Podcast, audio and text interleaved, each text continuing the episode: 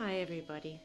I, knew, I know that in the last episode of the podcast I said it was going to be my final one, but since that time I have had a grandson, and I thought it would be a special thing to be able to just have a bonus episode so that I could share with you the lullaby that I wrote for him. His name is Hamish, and he's about three weeks old now. And isn't it just the most wonderful thing to have a grandchild? I I have found it quite astonishingly um, magic and overwhelming and glorious. Um, and one of the things that I wanted to really emphasize with you is how important and easy it is to, to write a lullaby, a specific lullaby for a specific child. It just, it just comes with a little bit of experiment and practicing. If you haven't listened to this podcast before and you have a baby or are about to have a baby and you want to learn more about lullabies, I'd really recommend you go back to the first episode, because uh, there's a lot more to it than you'd expect. And this podcast series takes you through a whole lot of steps to understand the impact of lullabies. But if you are a veteran and you've been listening to this series for a while, then please stay with me. And I'm going to teach you the lullaby for Hamish. Now there's a little bit of background, because Hamish actually lives in Los Angeles and I'm in Australia. And so what I wanted to do was think about something that would be relevant to him. And in the backyard of the garden that they live in, in Los Angeles, there are a whole lot of gorgeous little squirrels. And so I thought that I would write a lullaby that would have these little squirrels in it. So as he gets older and he sees them as, as his little local animals, the lullaby will have meaning for him. Of course, at this stage, being three weeks old, the lullaby means nothing to him, but the melody and the voice and just the intention has all the impact.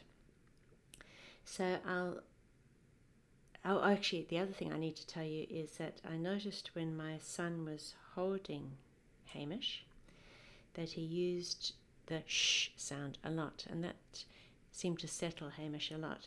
And Hamish has already got a shh in his name, which is useful, but I thought I would bring a lot more of a whoosh sound into the song. So this is Lullaby for Hamish. Hush, hush, Hamish, my baby, the squirrels are sleepy and all gone to bed. Hush, hush, Hamish, my baby, swaddle yourself in the dreams in your head. You're safe, you're loved, let sleep hold you warmly while squ- till morning when squirrels come out of their beds. Haven't sung it for a while, so I forgot the last bit.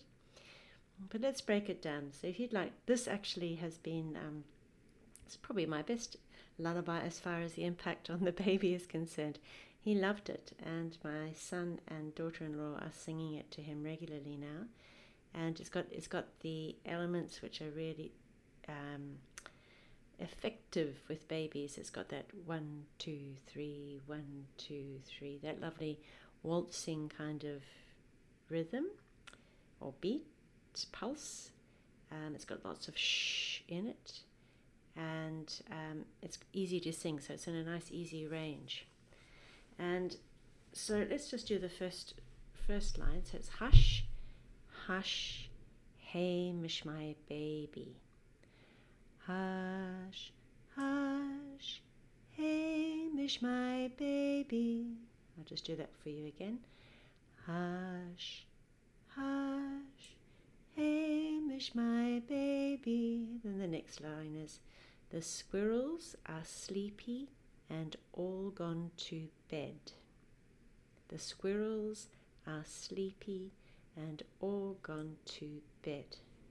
The squirrels are sleepy and all gone to bed. The squirrels are sleepy and all gone to bed.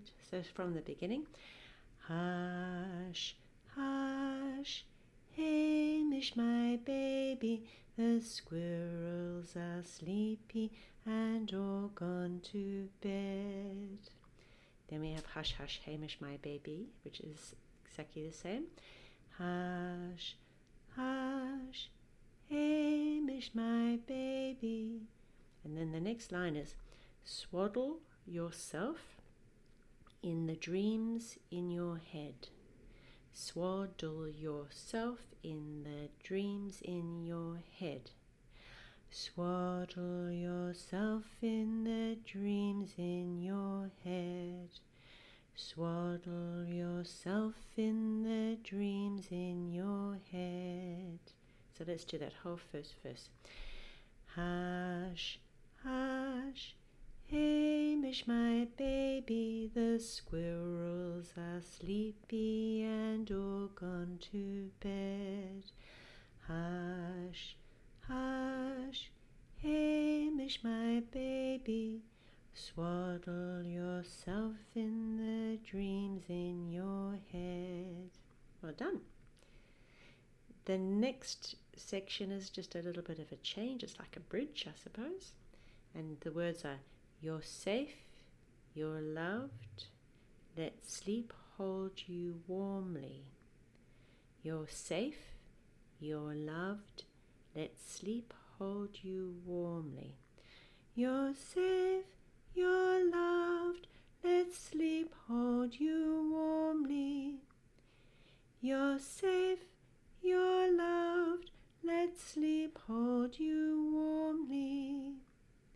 And then the ending is, till morning when squirrels come out of their beds. Till morning when squirrels come out of their beds. Till morning when squirrels come out of their beds. Till morning when squirrels come out of their beds.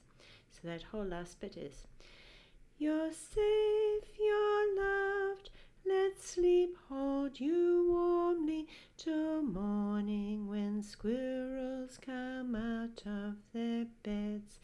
You're safe, you're loved, let sleep hold you warmly, till morning when squirrels come out of their beds. And that's it. So let's go from the beginning a couple of times. Hush, hush, Hamish, my baby, the squirrels are sleepy and all gone to bed. Hush, hush, Hamish, my baby, swaddle yourself in the dreams in your head.